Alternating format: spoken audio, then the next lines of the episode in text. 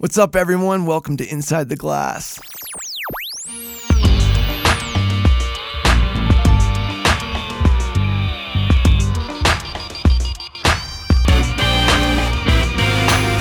This is where we take a closer look at how ordinary people do extraordinary things.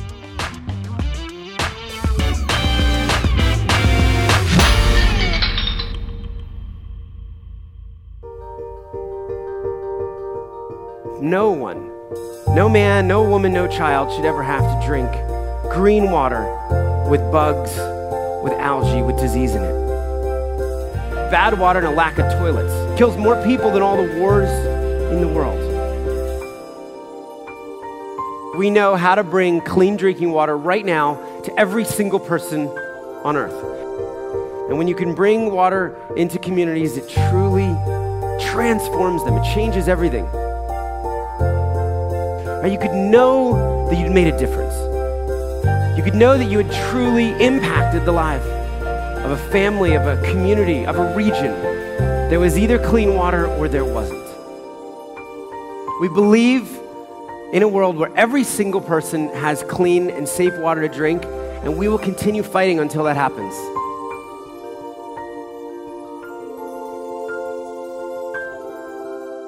Hello, everyone. My name is Ryan Gill. I'm here with my host, Chris Nealon. Hello. This is an important uh, episode in our season, a little different than the other episodes, but a very important topic about a very important brand that's changing the world. What are your thoughts on Charity Water? Yeah, I think it's a bit different in the sense that it's a not for profit. Um, and sometimes people don't associate charities in the same vein as uh, some of the commercial enterprises like Red Bull or Beats by Dre or Converse and some of the brands that are being featured. But Totally. uh, we were exposed to the guys from Charity Water through a previous gathering honoree. Uh, who said if you're all about celebrating uh, brands that have a uh, you know above average brand attachment, higher than normal emotional connection, those kinds of things, you got to meet uh, the guys from Charity Water. And uh, for those of you who don't know, Charity Water was started by a former nightclub promoter named Scott Harrison out of New York, um, who had spent some time being exposed to some of the impoverished conditions in third world countries. Uh, he hired a bit of a rock star, a guy named Christoph Gorder, uh, who's his chief global water officer. I love that title. Yeah. And uh, we were lucky enough to get Christoph to come to the gathering and then get him inside the glass and uh, chat with him a little bit about his story and about their noble purpose. And we're excited to uh, introduce him to you. So, uh, with no further ado, Christoph, welcome. Thanks. It's great to be here. Uh, Christoph, why don't you take just a few minutes and give us a little bit about your story, uh, where you came from, and why you're so excited to be doing what you're doing? So I've, I have an unusual background. My parents were Lutheran missionaries in Africa, and so I spent the first 17 years of my life in uh, in West Africa. I lived in a very small village in the Central African Republic until I was eight. We didn't have uh, running water or electricity. We got water out of a hand dug well in the backyard. Uh, so water was always a a point of struggle for the entire community, and, and it was something that that uh, we focused on a lot ourselves. Uh, and then we moved to a, a, pretty big city in, in Nigeria, which felt very sophisticated. I went to an American school out there and then graduated high school. Uh, came back to the States for college, and now I live um, just outside New York City. That's so interesting because I kind of came from the same kind of uh, background. Yeah, I actually not, not, not many people probably know uh, Ryan's uh, upbringing, but uh, I, have known his character and his heart, and I think uh, having a religious upbringing gives you a sense of purpose. It gives you a desire to maybe make a, a bigger impact than just making a dollar. And uh, you know, Ryan, I've been pleased watching uh, your career, how you've kind of balanced even the stuff that we're doing with Communo now. It's trying to help people become them be- their best selves, and that's beyond just making a buck. So, yeah, Christoph, tell, tell us about your path. Is this where you thought you'd end up? People are different. I always env- envied people who had sort of a linear sense of life. You know, they uh, they decide they want to be a doctor or a lawyer or, or whatever, and I never had that. Um, I was interested in learning and experiences, and I sort of ended up working for an NGO right out of graduate school. And I thought it would be sort of a two-year Peace Corps kind of thing. You know, then I'd figure out what I wanted to do as a, when I when I was an adult.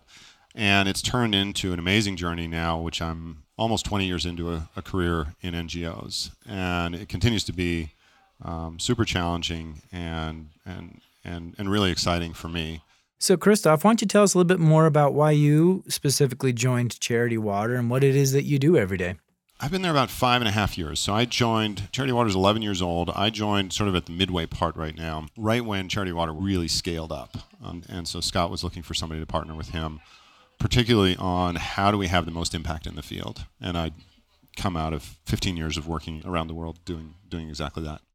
It, it ultimately ends up being 4,000 small construction projects a year, with all of the training and community mobilization uh, that, that goes with it. So the project management is uh, is incredible, and, and there are enormous amounts of money and a lot of risk. Um, so that's that's that's what I do. So, Christoph, you told this great story, I think probably a year or so ago at the Smart Social Summit about this village that was living on top of a well, but they just couldn't access the water and the irony and the, the sadness of that whole thing. Would you mind uh, uh, elaborating a bit more on that? Or maybe we can even just play a clip of what, of Yeah, what your speech was. Let's play a clip. It costs about $10,000. It'll serve about 300 people. It's a drilled well. You need uh, about a million dollars worth of heavy equipment. This picture was taken in Malawi. And um, this particular community I've been to, they uh, spent about two months building this road and filling in this ravine so that the uh, trucks could get in there. They're not passive about it. They're active in the, and, and participating in the process of making their own lives better and helping us build their water systems. So the trucks show up, the local drillers go to work, they drill for two or three days, and there's enormous amount of anticipation in the community. People come out, and the irony here is that 150 feet below these people, for centuries they've been living on top of an aquifer with absolutely pure and clean drinking water. And the only thing that stands between them and safe water is a drilling rig.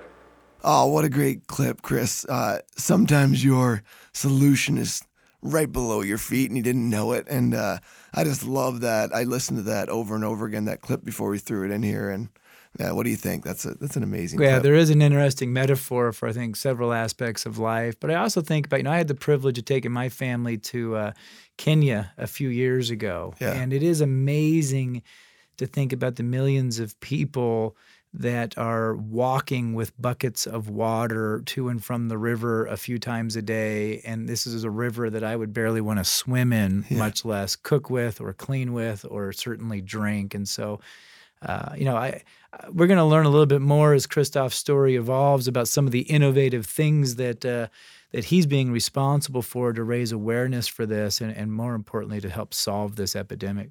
There's a lot of charities out there in the world that are doing great work. Uh, you guys seem to have honed in on your purpose. Can you tell us about that purpose a bit more and the business in general? Our mission as an organization to give everybody clean water. Our vision as an organization is to reinvent charity. So we think about reinventing charity and doing things differently every day. So we work in 17 countries across Asia and Africa, primarily in Africa. We raise uh, a lot of money from public support, and then all of that needs to be converted into impact for people. One of our core pillars has been the 100% model, where we have uh, sought out a specific group of supporters to pay for all of our operations and overhead. They specifically opt in to pay for my salary, our rent for our office in New York, the printer, the audits, like all of that stuff that normally gets buried in as a percentage. We have two bank accounts, and our belief is that when people give to charity, their their thought process is I'm I'm giving my money and it's helping somebody in Uganda or Senegal or Bangladesh. Um, they're not thinking about the operations in New York. And when they find out about that, people are like, oh yeah, it made sense, but I didn't really understand it. We're 11 years in. We've never mixed the bank accounts, and internally, it's funny. A few times we've gotten in the position where we said, well is this an expense that should be on the operations side or should be on the program side? Like, let's say, monitoring and evaluation in the field.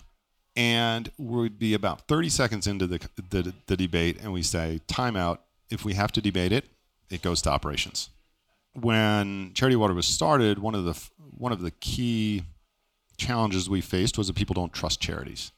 So in the states, 75% of Americans, when they're surveyed, say that uh, charities uh, either spend their money poorly or very poorly. So if that's the perception of you, uh, and you're you're asking people for money, uh, is is really difficult.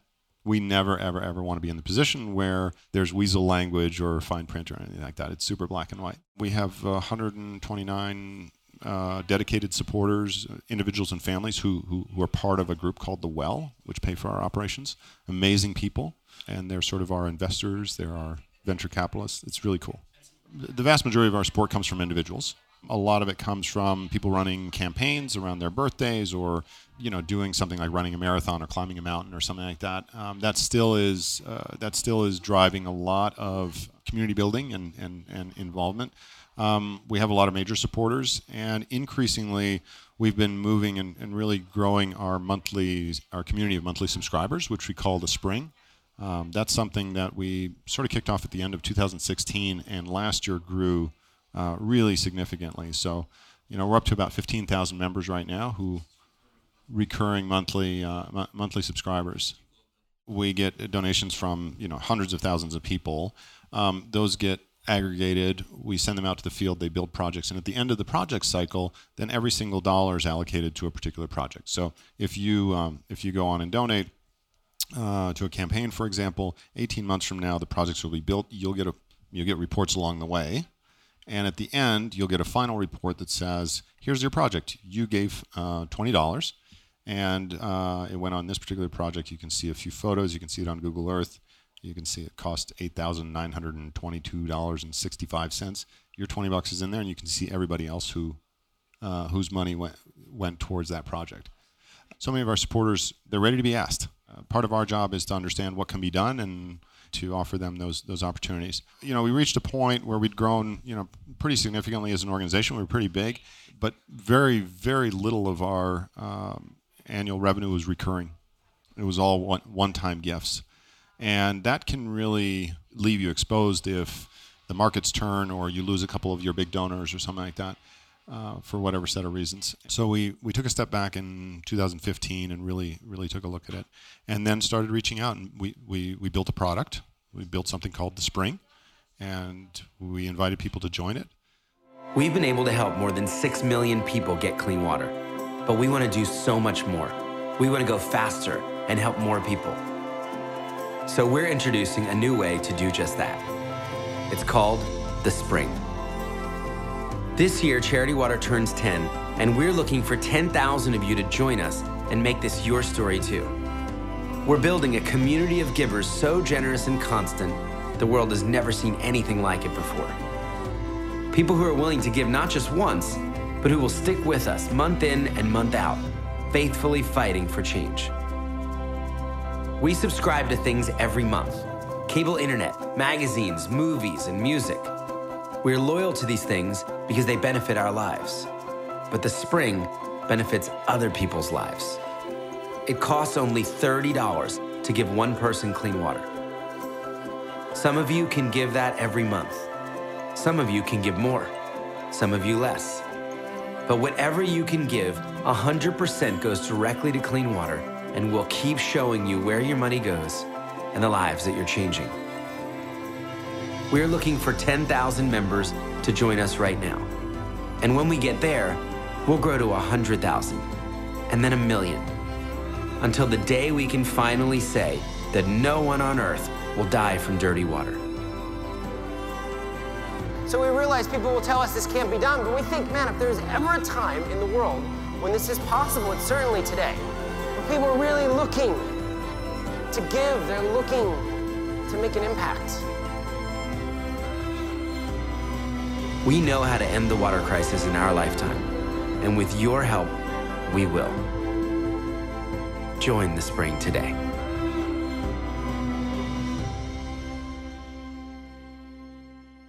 So, our vision for it is not so much as like a monthly giving program like many charities have. Our vision for is to create a, uh, um, a value proposition for people like all of the other subscriptions that we have, like Spotify and Netflix. And I mean, you know, the average person now has half a dozen, maybe 10 subscriptions. And, um, you know, if your credit card expires and your Netflix goes off, you're fixing that immediately. Uh, and we want that to be the relationship where people uh, have that sense. All right, we're going to take a quick break here, Chris and Christoph, uh, to hear from our sponsors. It's time for work to get better, faster, easier, funner. take a look. It's time for Communo, the community made by marketing freaks for marketing freaks. No clients allowed, just us. If you're good at what you do and you want to do more of it, then join us. We made it easy, which is the total opposite of hard. How does it work? Say you're an agency owner and you're swamped. You need a writer, or a designer, or a videographer, or whatever. Or say you're a writer, or a strategist, or a social media manager, and you need a gig. Communo helps you two hook up, but not like Tinder. That's gross. We help you find a match and then get out of the way. Plus, we make sure Communo is loser free because we vet everyone who applies. For agency owners, it's the low risk way to grow your business without increasing your overhead or stress. And for solopreneurs who have mastered your craft but struggle to find projects on your terms, it's totally your thing. It's what the kids call a win win. And we like to call, well, we call it a win win too. It's how the sharing economy makes marketing services sharier. Communo, the way work should work.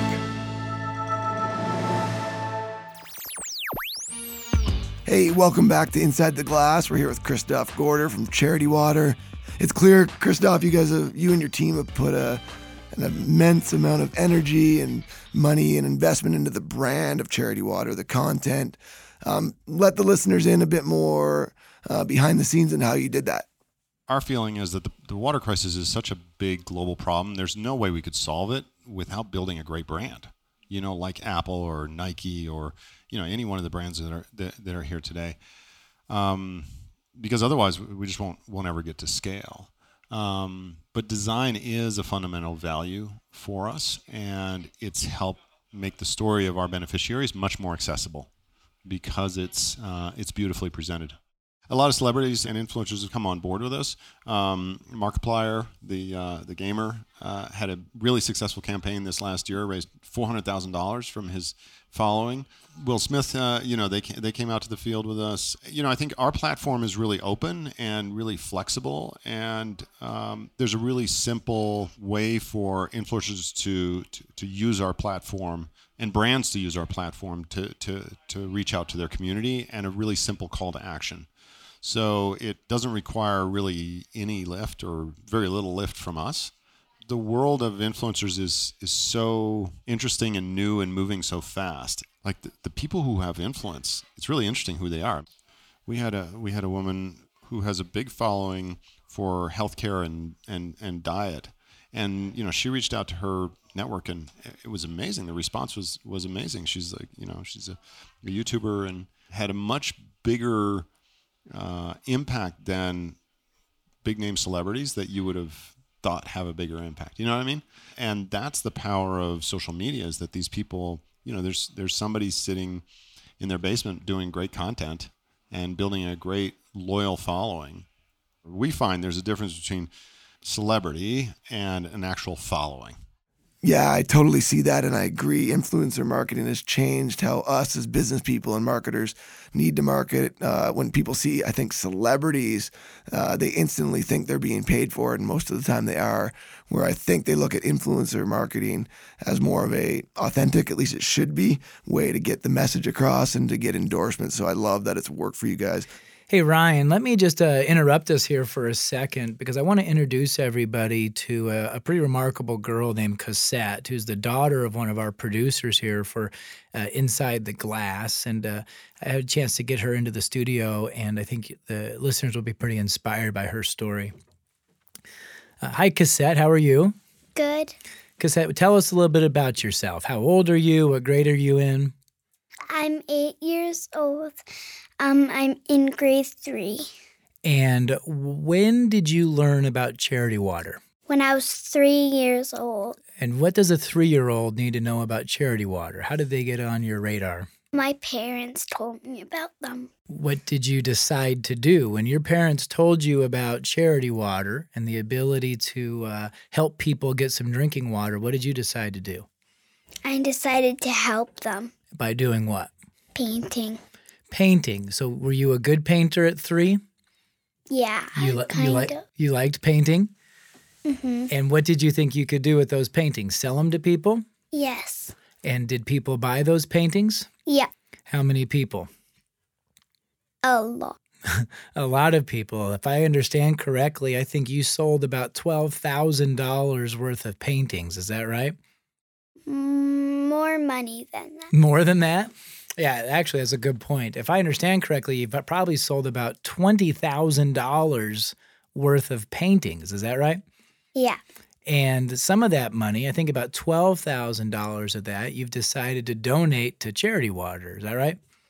Mm-hmm. And uh, how did that happen? Did you have a chance to talk with uh, with Scott or meet Scott or, or give him No. that money? How did how did it happen? Through the website. And do you know what they did with that money? Yeah, they built wells with it.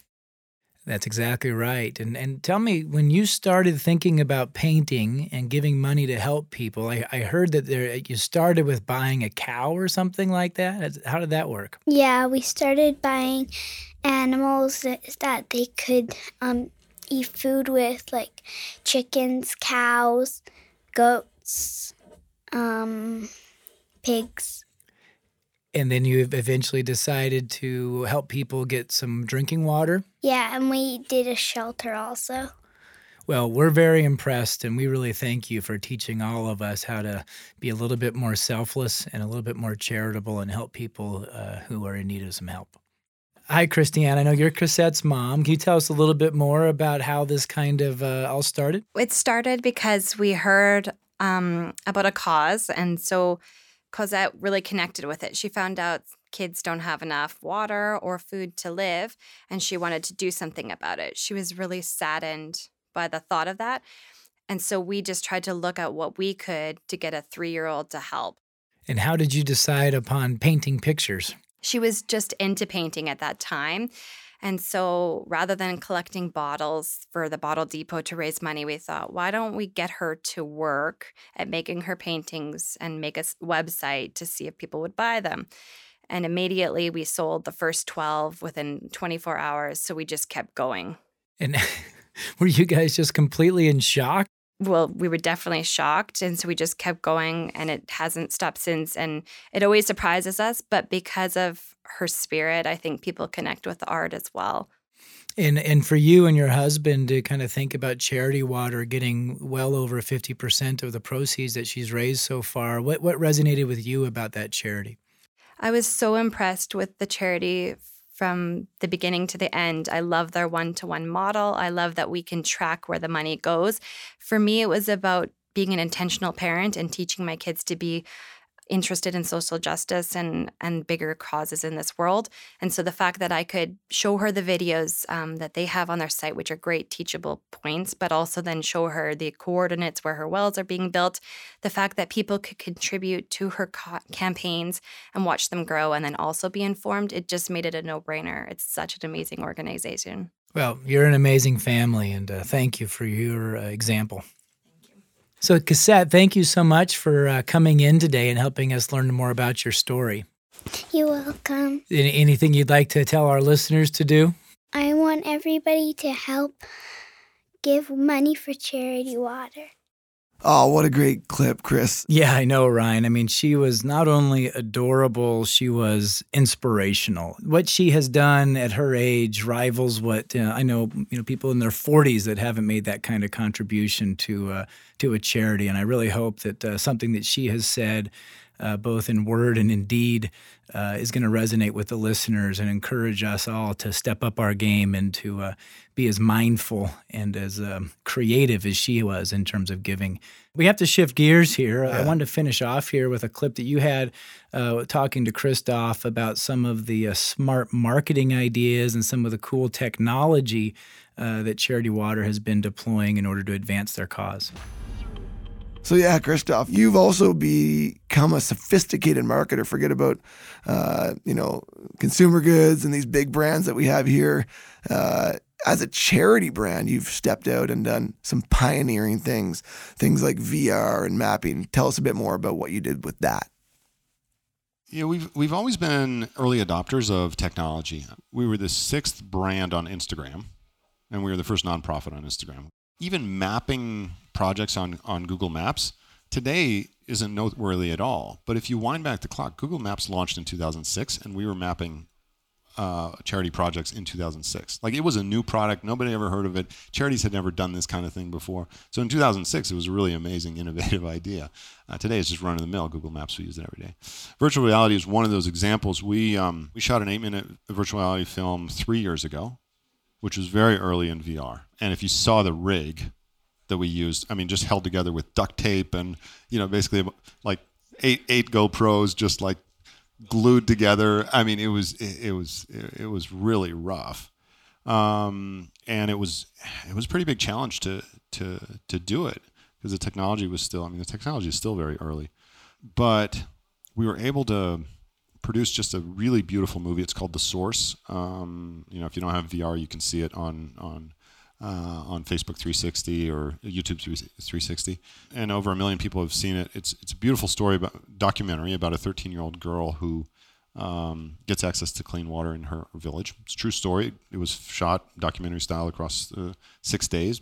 Beginning, they didn't have clean water. The rig comes, and at the end, they have uh, they have clean water. Uh, we've used it in some really innovative ways too we had a gala in New York where we had uh, 400 people, and we did virtual reality live. This is two and a half years ago. Virtual reality live with 400 people. So two and a half years ago, we tracked down 400 headsets and got 400 people with their individual headsets to strap them on and all watch VR at the same time in this gala, and it was amazing.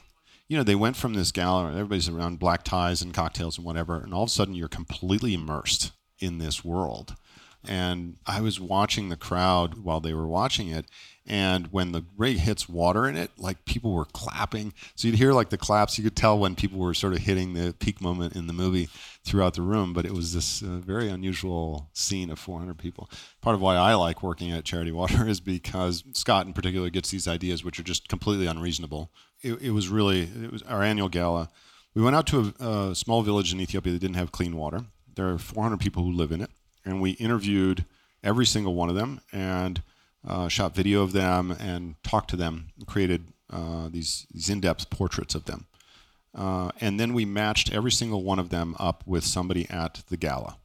So if you came to the gala, you had an iPad in front of you, and you had individual content, which was just for you, and you were matched up with this person because you're a father, they're a father, you're a grandfather, they're a grandfather, you, you know, and so every single person in the gala had full individual content. So the first thing we said was um, we told the story of the village. Uh, we introduced a bunch of these people, you know, introduced a bunch of these people virtually. Check out your iPad, and the photographs were just beautiful, and they're amazing people. And then we said it'll cost thirty dollars to give this person clean water. Would you be willing to do that? Just swipe right, of course. Everybody's in, right? So you get 100% participation, and so we raised eleven thousand dollars in one swipe. If we had accomplished nothing else tonight, but to give just these beautiful people clean water, it would be a complete success. And so, in the meantime, we had a drilling rig there. It's 9 o'clock p.m. in New York, it's 6 a.m. there. The sun is just coming up, and we cut to a live satellite feed on a huge screen of the rig hitting water. So, all the people that you've just met on your iPads are standing there, and the rig hits water, and they go berserk, uh, and the, the room just like lit up it was an amazing feeling of connection and impact to see these people there and dancing and it's there the sun's coming up and it was it was really amazing. And then we said let's do this again many times. And we raised three and a half million dollars. When we leave by the end of tonight a hundred thousand lives are going to change. A hundred thousand people are going to get clean water that do not have it today as we come together as a whole, we can create a much bigger impact than any single person in this room could have on our own. So, we have two amazing teams that we are trying to help tonight. Their leaders have flown in from Cambodia and from Ethiopia. Parts are ready to purchase. We know how to do this. It's an extraordinary amount that goes into programs like this. And these two teams are ready to go. 100,000 people's lives are going to be transformed by what we're about to do tonight. This is amazing, guys. Oh, we're going to break a million. Incredible, incredible, incredible. Here we go. We're almost there, Scott. 87, 86, 92, 93, 95, 96, 97. Amazing!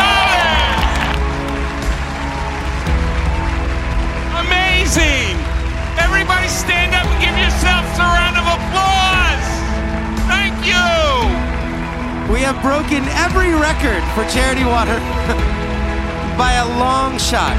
This far exceeds our expectations of the people that we hope to help tonight.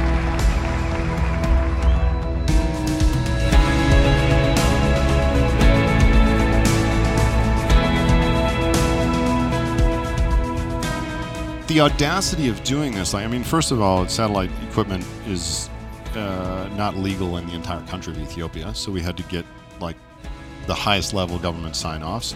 Um, satellite feeds are crazy glitchy, so that day we tested the feed f- uh, 10 times. Five times it failed, five times it succeeded, and we went live. The gala was the 11th time.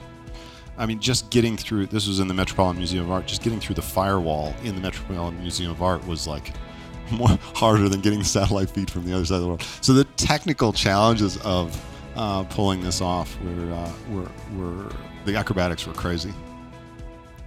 Yeah, I mean, it sounds crazy. I, I mean, that what an amazing story, and I love that you started that entire story by saying that Scott had an idea that seemed unreasonable.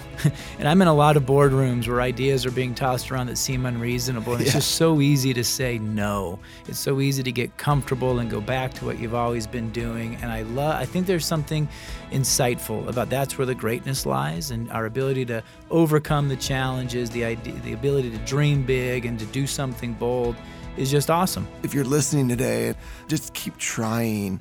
Uh, innovation is rarely squeaky clean. It's usually messy, right, Chris? We've been there. Uh, but a lot of people give up right before the moment they have the breakthrough. And um, I don't know, it's, it's often um, you're in boardrooms where you're up against it doesn't work in our budget. We'll just uh, think of a different way to do it. Um, you know, we could talk about this forever.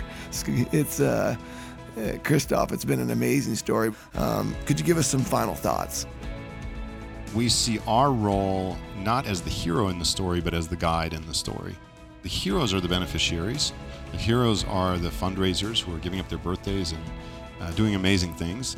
Um, and we're just there to help them connect.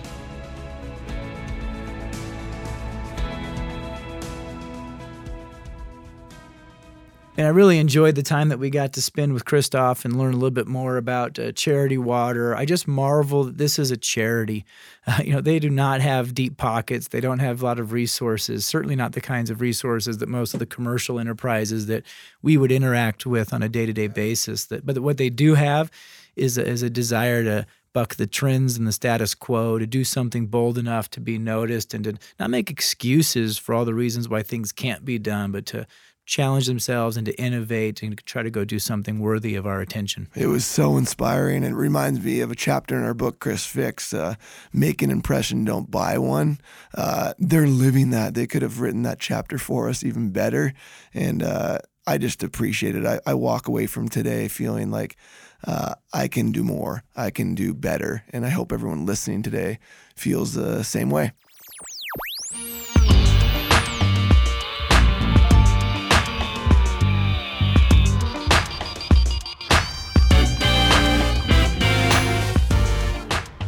You've been Inside the Glass with Ryan Gill and Chris Kneeland, a podcast spawned by the remarkable stories and relationships forged at the Gathering in Banff, Canada, a marketing summit bringing together the brightest minds and the best brands from around the world. Special thanks to Christoph Gorder for letting us tell his extraordinary story.